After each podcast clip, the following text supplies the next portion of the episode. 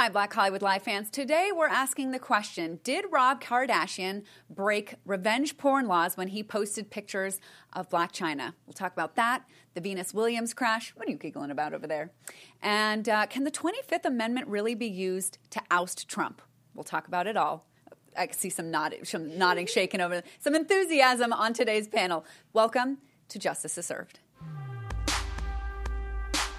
You are tuned in to Black Hollywood Live. Justice is served. All right. Happy post 4th of July. Does anybody say that? Is that a real thing? I don't think so. Well, it is now. Okay.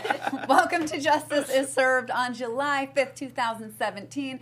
I am excited to be back with most of the panel. Yeah, it's been a while. And just in case this is your first time tuning in, welcome to Justice is Served, where a panel of lawyers tell you all about their thoughts, analysis, and ideas about legal cases in the news within the past week. I guess I will introduce the panel because I feel like it's been a while.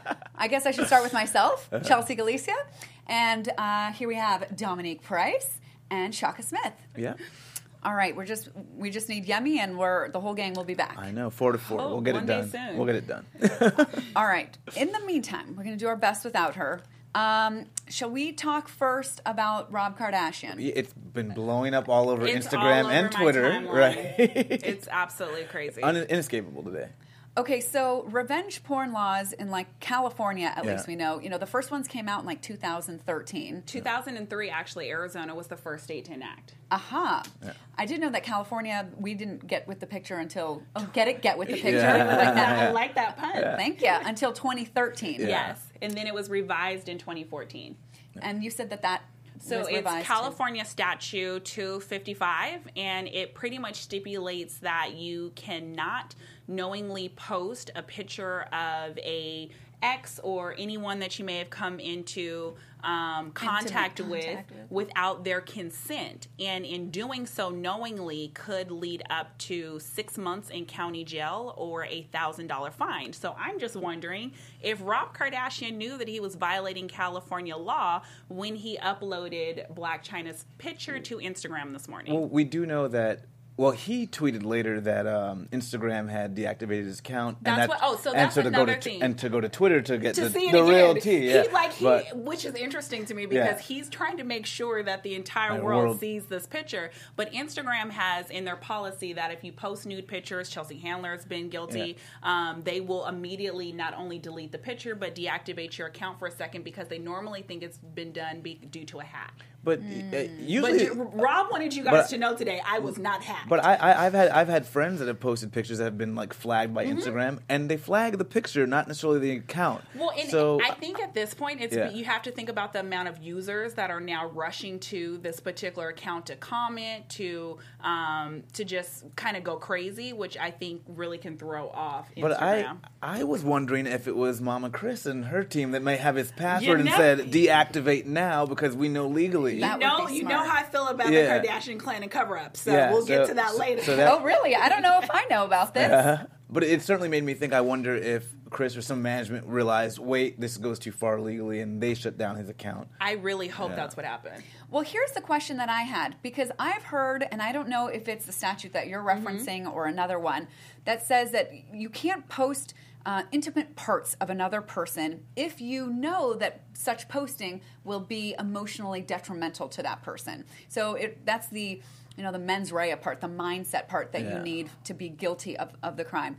But in this case, Blac Chyna apparently liked the picture on Instagram, so that may go against her being upset about them, which may mean he didn't violate the law. I think she might be able to actually show, not necessarily that she liked it, because not that she didn't like it, but I don't think we're really going to be able to tell by her liking it what her mental state was, because it could have been her saying, I see what you're doing. Because from my understanding, they go back and forth with blocking each other. Yeah. And so in this case, I was like, well, I wonder if he thought that she was still blocked on his account and maybe wouldn't have seen it right away. Right. I just was trying to figure out why on earth would you post this, then send people to Twitter to let them know that if they didn't see it earlier, you could see it again. Well, I think he was. He was hurt. She sent him a video having sex with another man in his own house, and the guy was wearing his robe. I'm not saying I'm not saying that she didn't deserve. Is that for real? Yes, yeah. So I'm saying that's why he posted it. When I tell you that, and I thought fireworks for 4th of July were in the sky. Oh like, no, it's in the Kardashian home. No, they said July 5th will be celebrated. Yeah. Wow. Okay then. I've never heard like a revenge porn defense. It's sort of like the what's the defense where heat of passion? Yeah. Like if you kill somebody in the heat of passion, your culpability drops down to like manslaughter instead of murder. Yeah. So I wonder if there's going to be a revenge porn defense where it's like in the heat of passion. Interestingly enough, as I was doing research because I was really excited to talk about this today since I knew since I knew we were going to be together, I was like, oh, perfect. This is such a new statute for California that there are very few cases that have actually gone all the way to trial under this statute. That one of the most recent ones was in San Diego involving a husband and a wife, where the wife had never really sent news. They had been married for like over 30 years, but in the course of trying to spice things up as it was going downhill, she sent him a nude picture when he was getting ready to go on a business trip. Well, she's the one who initiated the divorce. So when she filed for divorce, he said, oh, I got you. And so that's when he posted their nude photos. And so they talked a little about, because he tried to use it as a defense. Well, I was heartbroken, and this was my way of like, proving that I still loved her. And I was what? Like, not only did he post this, he posted it on her job's Facebook page. No. Well, and then that's going to go to you guys. So the judge basically said you took it to another level, and he not only just got the minimum of 6 months in county, he did a year with 36 months of probation. Wow. Yeah. So, I was just like, this is nothing to mess with. Can I have Blac Chyna's email? Because I want to let her know, like, call your lawyer today. Like, go downtown to L.A. County. Yeah. I really want you guys to pursue this, just for me, please. Yeah. I don't know. I think my prediction is I think he'll be in the clear. Just with the just knowing how vindictive this relationship has been, I wouldn't be surprised if she wants to take it to that level as far as she can, because I think they genuinely like hurting each other. I think this is we're becoming a psychology show, which I would like to do. Yeah, we're trying to get into the minds of these individuals. I'm not sure if we can. I'll leave it on this. I will say, from reading what the requirements, some of the previous cases, I do think Rob could be guilty. But that like is what made do it. Oh, man. All right. Let's move on to the Venus Williams crash. So June 9th, she was involved in a car accident in Florida near where she lives. Yeah. And about 2 weeks later, one of the people in the car that actually hit her, the passenger, died of his injuries. I thought it was so sad. It was a husband and wife that were in this car. Couple. Elderly couple. He was 78. He died on her 68th birthday. Oh. So sad. And he was 78. Yeah. And that age is actually going to make a difference in the outcome of the case, because it depends on economic damages. Yeah. And somebody that's at 78 years old has already exceeded the life expectancy of a male. Mm-hmm. Yeah. And so that's going to reduce way down the amount of damages. The amount of pension, then the loss of consortium, I suppose. I see a settlement. I think from interviews that I've seen thus far, I think Venus is really kind of broken up about. But here's the thing: this is probably not in Venus's hands. This is in her insurance company's hands, unless the damage exceeds the policy, and then it would come out of her pocket. Yeah. I'm sure it will. And it looks like there'll be criminal charges filed here. So it's a good question about the criminal charges, because the police did say in their report that she was at fault. Yeah, for violating the right of way. Okay, so we sat here trying to picture together how this happened. Who is the one that ultimately came up with the plausible diagram here? From what I can tell is that, it was probably green, yellow, and then she's like, I can make it. Yeah. And it turns red before she could actually make it. This couple goes and hits her as a result. From the report, because they worded very tricky, she failed to yield at a green light. Yeah. So it sounds as if it was yellow at the time, and she sped up. But it says, the report that I read said it was only 5 miles over the speed limit, which doesn't take it into the realm of it being reckless driving. Yeah. So I think it lowers her. I thought I read she was only going 5 miles per hour. I read over. Okay. I thought it was 5 miles per hour. But then how on earth did you total a car going 5 miles per hour? Well, the other car would have been coming a little bit quicker. Right. Her car wasn't... She was T-boned.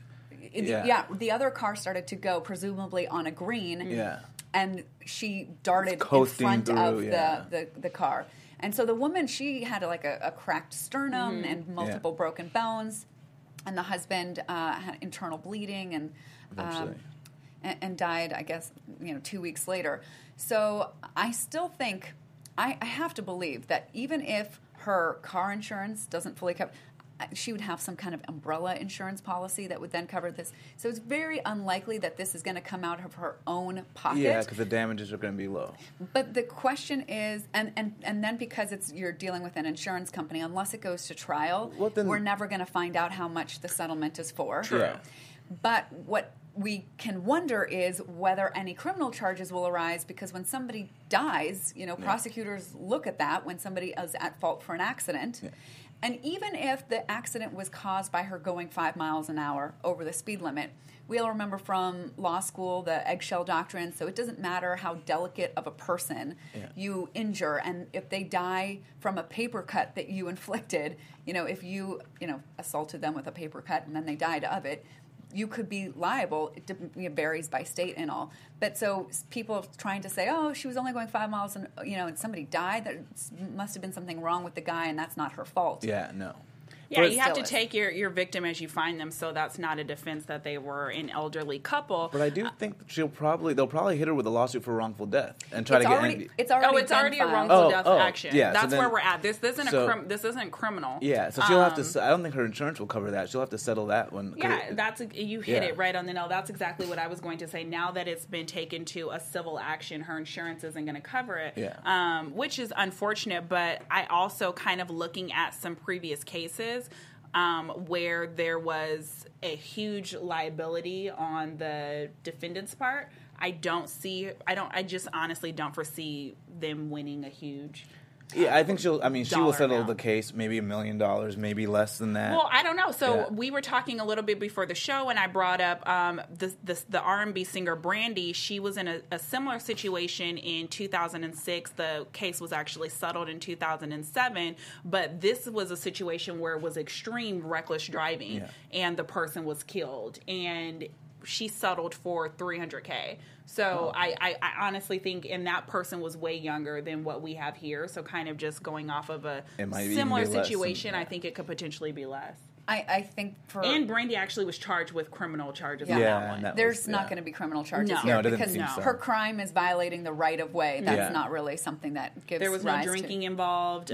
They said there was no texting or anything like that. There was nothing like that. And I even brought up the fact that Caitlyn Jenner was charged with a wrongful death action in 2016 that was later dismissed, even when she was actually found guilty for what they consider to be extreme unsafe driving speeds for the conditions, because if we all don't know, Caitlyn Jenner lives in Malibu on a very windy road, and they said for the weather conditions and the time of day it was extremely unsafe. But that was mysteriously dismissed, which gets me back to my whole Kardashian theory. All right. I'm not sure we get to hear all about that today. Not today. Yeah. Because I do want to talk about this really interesting case that comes out of a Cleveland High School in Mississippi. Yeah. Totally confused. I had to read it like 3 times. Yeah, it was a little yeah. Okay, so the deal with this story is that a black girl was named valedictorian, but she had to have a co-valedictorian who happened to be a white girl. Yeah. And in the 110-year history of this school, all 109 valedictorians preceding this were all white. Yeah. And then this year, both a black and a white girl were given the honor of being... I've never heard of co-valedictorian ever. I went to a school where... the level of just academic achievement was so great that we would have like 5, 10. I went to my nephew's graduation last week, and he had, I think there were 13. Really? And so they did 13 valedictorians? Yeah, so they did at like a high school level? And when I tell you guys, they were down to the decimal, same exact. At high school level? Yeah, GPA. Wow, because... Yep. Well, at least in Florida, they started going like further down the GPA, like to 3 digits, and like going down more digits to make sure they were distinguishing between how many people. That's crazy. So the mother, Sherry Shepard, no relation to the woman who used to be on The View, filed this lawsuit on behalf of her daughter. The claim is for discrimination. Yeah. Okay, that sounds valid.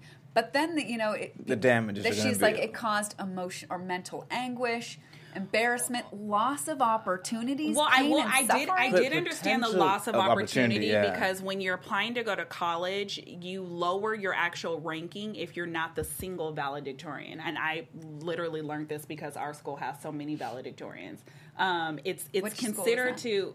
When I was in high school, we had a lot of valedictorians. So a friend of mine was valedictorian. We talked about how college admission goes. When there are multiple valedictorians, you are kind of bumped down a notch as like not being that academically prestige. But you're still putting valedictorian on your application. But I get where her mom was coming from on that. I think a lot of the other claims were extremely bolstered. Other claims were a little bit more, intentional or infliction of emotional distress. To me, that would cause distress that someone would be named co-valedictorian. Well, but here's the thing. CNN did an interview of the co-valedictorians last year on a different story. Yeah.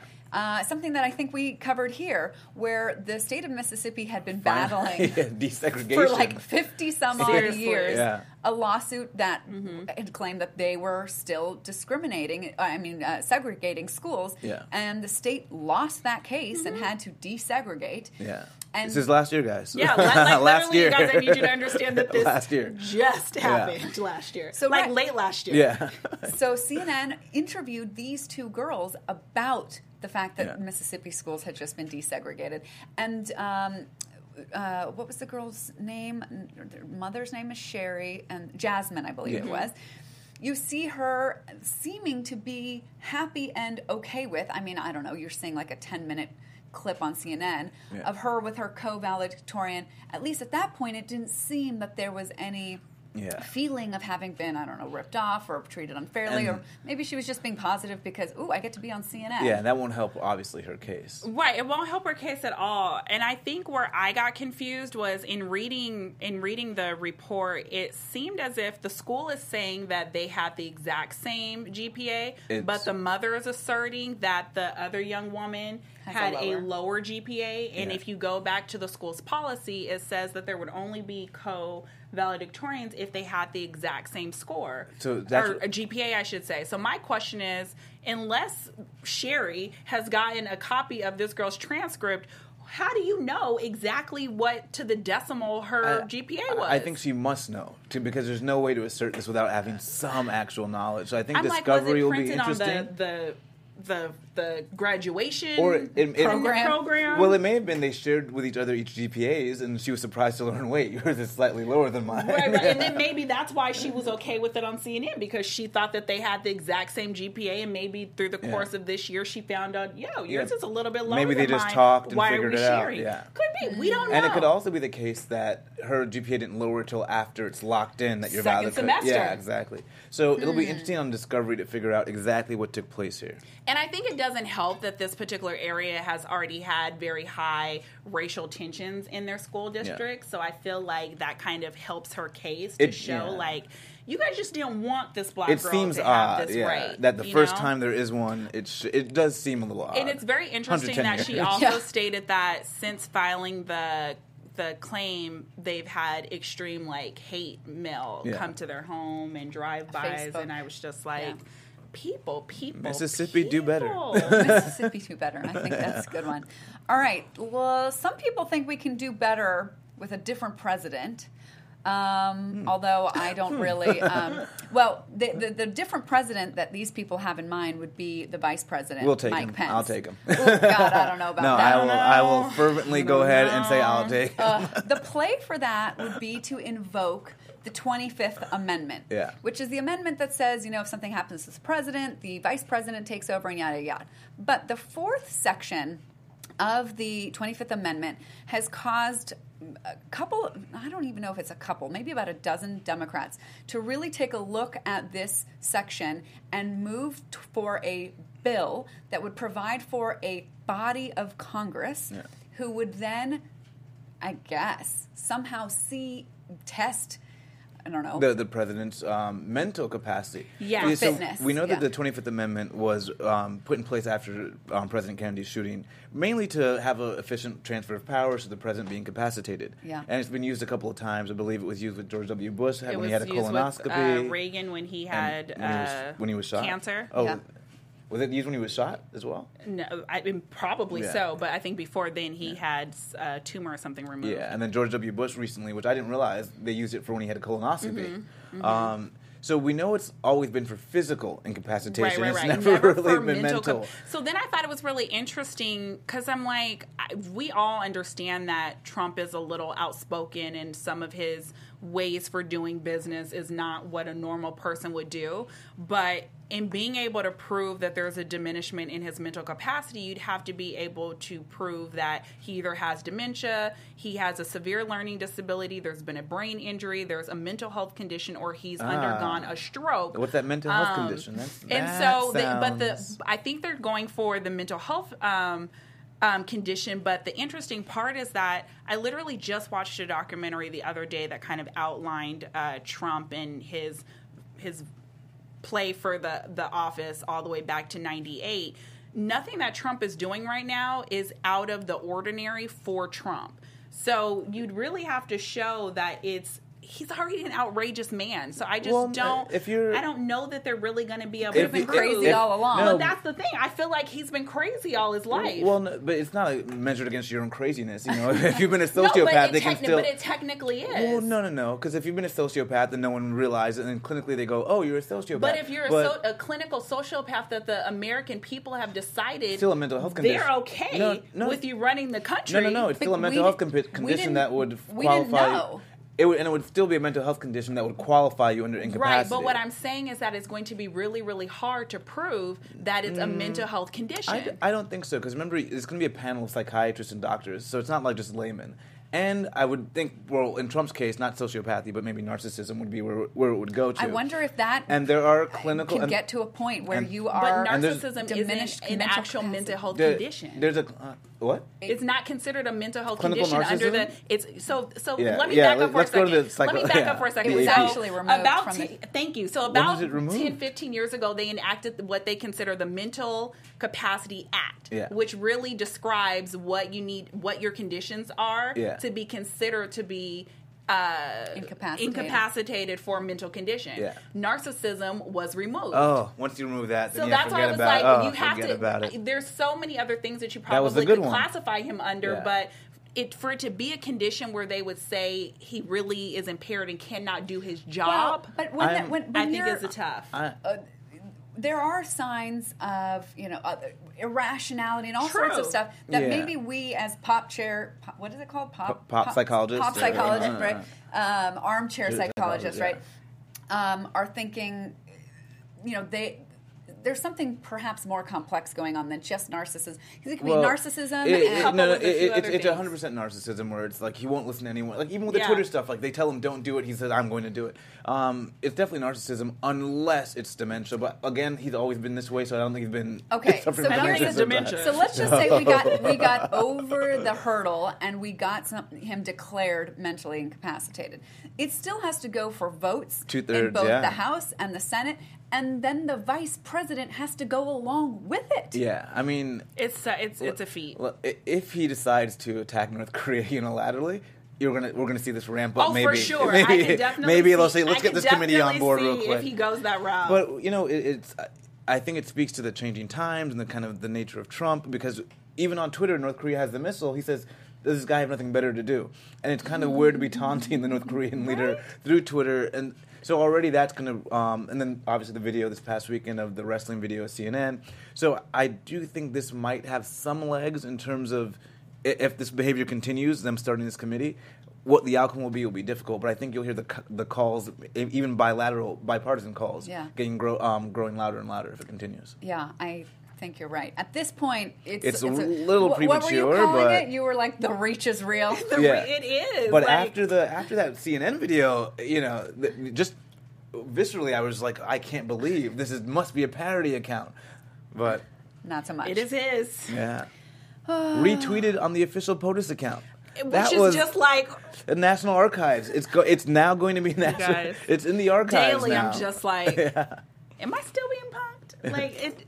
I do. For some reason, I feel like somehow, some way, like this, we will all awake from this nightmare. You guys, it's not even a full year one yet. Well, I think this whole thing convinced me we're not in the primary universe. We're one of those offshoots. You know, when you think you're in the primary, no, we are one of the permutations. Well, so. This is another story that has me thinking that. You know, there has been this concern by some Republicans that there is voter fraud. Yes. Election fraud. Scandal, I think it's totally possible. You know, Trump said that there were millions of people who illegally voted for Hillary Clinton, and so they put together this election integrity committee commission, right? Mm-hmm. The head of it, or the vice chair of it, is Chris Kobach, who is the Secretary of State in Kansas, who is a firm believer that there are voting problems when all the studies that I'm aware of show that it is not actually a problem. Yeah. So they recently put out a request to all the states to turn over their voter rolls, their information, including sensitive information like the last four digits of our social security number, birthdays, what party you're registered with. I mean, for that to be coming from the administration is a little bizarre. So people are freaking the F out about this because this information would be published by the commission. Yeah. So we know that if they get it, I mean, all the information is going up. So states are declining one by one. At first it was like a dozen, and then I heard it's up to now 45 states. 45, yeah. That some of them haven't outright said we're not going to cooperate at all, but 45 have said that there are parts of it that we're not going to cooperate with. Yeah. Chris Kobach's defending it, saying it's fake news, that we've asked for anything that the federal government is not already entitled to or able to get because this is public information. I think he's wrong, and I think people will maybe hopefully be like, oh shoot, I mean, this president wants a registry. That I heard on the radio on the way over here is somewhat similar to a registry idea a few years ago of gun owners. And gun owners freaked out then. We don't want the government knowing all about us. Mm-hmm. So if we can do a good enough job of showing the parallels, you guys didn't want a gun registry. Yeah. Why should we have a voter registry? Yeah. Some people might say, well, we have a voter problem, but we don't. And the ways that Chris Kobach, wants to cross-check this information is not going to work, and what's going to do is going to throw people off the voter rolls that deserve to be on there. Yeah, and it's certainly going to make people less hesitant to register to vote. Right. Which I really think is their aim. Which tends to benefit Republicans. Yeah. But what's worse is Kobach has been using this as a selling point for his election. He wants to become the governor. Yeah, and so he's been touting this work on the committee, which we know violates the Hatch Act of ethics, to do this. Yeah, there was a question about whether it does. Some people say it does. Other people are like, say it doesn't. Not really. It's almost with Kellyanne Conway's situation, that pure promotion of this governmental job in order to win an election. It seems almost, completely it's in poor taste. And that's the thing. I feel like it's more of a poor taste thing than completely being... Certainly a violation to me when you look at the website touting all the website has nothing to do with what you might do. Right. It's absolutely horrible, but it's like... I think it's an ethical violation, clear. I'm like, that's I don't disagree. I think I'm on the fence of like, I think it's a little unethical, but more so I feel like it's bad taste. I just feel like he should know better, which to me, I feel like he's shooting himself in the foot because I'm hoping that the great voters of Kansas are looking at this and like, I would not want him, like he's a mini Trump. I would not want him running, this state. So the state of Kansas is in dire straits already. Right? They don't need this perpetrated to, but who knows? Okay, so a similar thing is going on over at Facebook, that the government wants information from Facebook about protesters. Yeah. Which was really interesting because it really reminded me of the case with Apple. Oh, yeah. Uh-huh. When Apple refused to do it.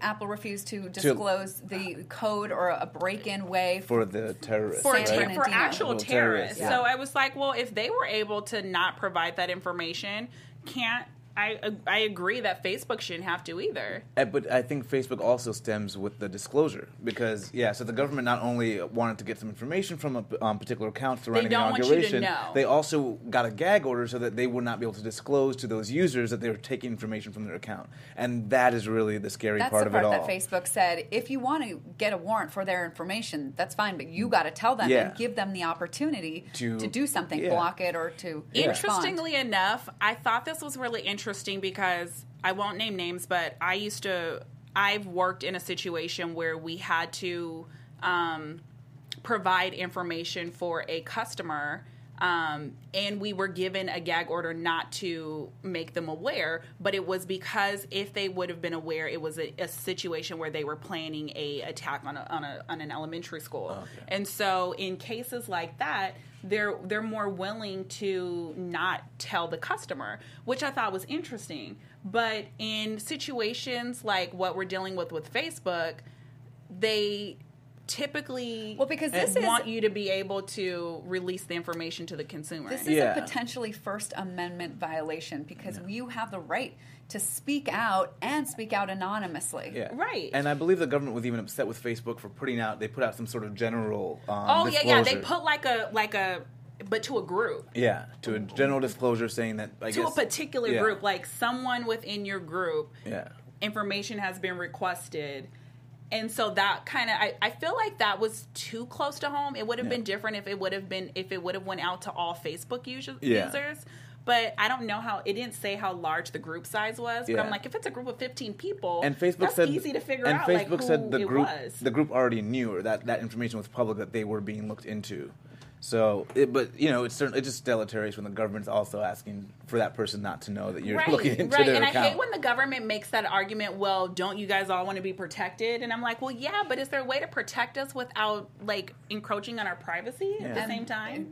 Therein lies the great question. Yeah. And because of the secretive nature of the case, we don't actually know exactly what it's about. We have an idea it's about some protests around the inauguration, but we don't know exactly what it's about because Facebook wasn't able to disclose any further information regarding this. So. Right. Ugh. It feels like there's an onslaught of people trying to take, grab information. Private information. To either sell it, like our the phone companies are now able to do, or people are getting information from Facebook, and who knows how all this can be used. That wouldn't life be a lot easier if there was a way to allow all of your information to just be out there, but there be no identity theft? Well, you let me know how that can happen. I'm in this flux of just everybody wants my information. Yeah. And it's hard to put a grasp on making sure that it doesn't slip out of your fingers. I was having a conversation with my dad and he refuses to do bill pay online because he's afraid of identity theft. And I'm like, well, there's still so many other ways that people can get your information. Wait, hold on. Yeah. How do you have your identity stolen from bill pay? Well, I guess if they were to hack, in his mind, he thinks sort of that system, is a thing. Yeah. Oh. I think Target has really screwed him up. He thinks that anybody could just get your information, so he still is super old school about it. But I was trying to explain to him, I was like, there are a lot of different ways that people can grab your identity, and it doesn't help that almost every platform that you use has a little piece of the personal information. So it's like if I take the little piece that you gave to Facebook, if I take the little piece that you gave to Apple, the little piece that you gave AT&T, and I put it together, I have your identity. Yeah, I have the complete picture. Oof. It's scary. Yeah. So it's like, well, if they just had all the information already. Somehow that could not be used. Can we go to a thumbprint system? Seriously, if they just had all the information, but to really access accounts and stuff. Eye scans everywhere. Did it through eye scans or, through your thumbprint? Yeah. Would it voice recognition?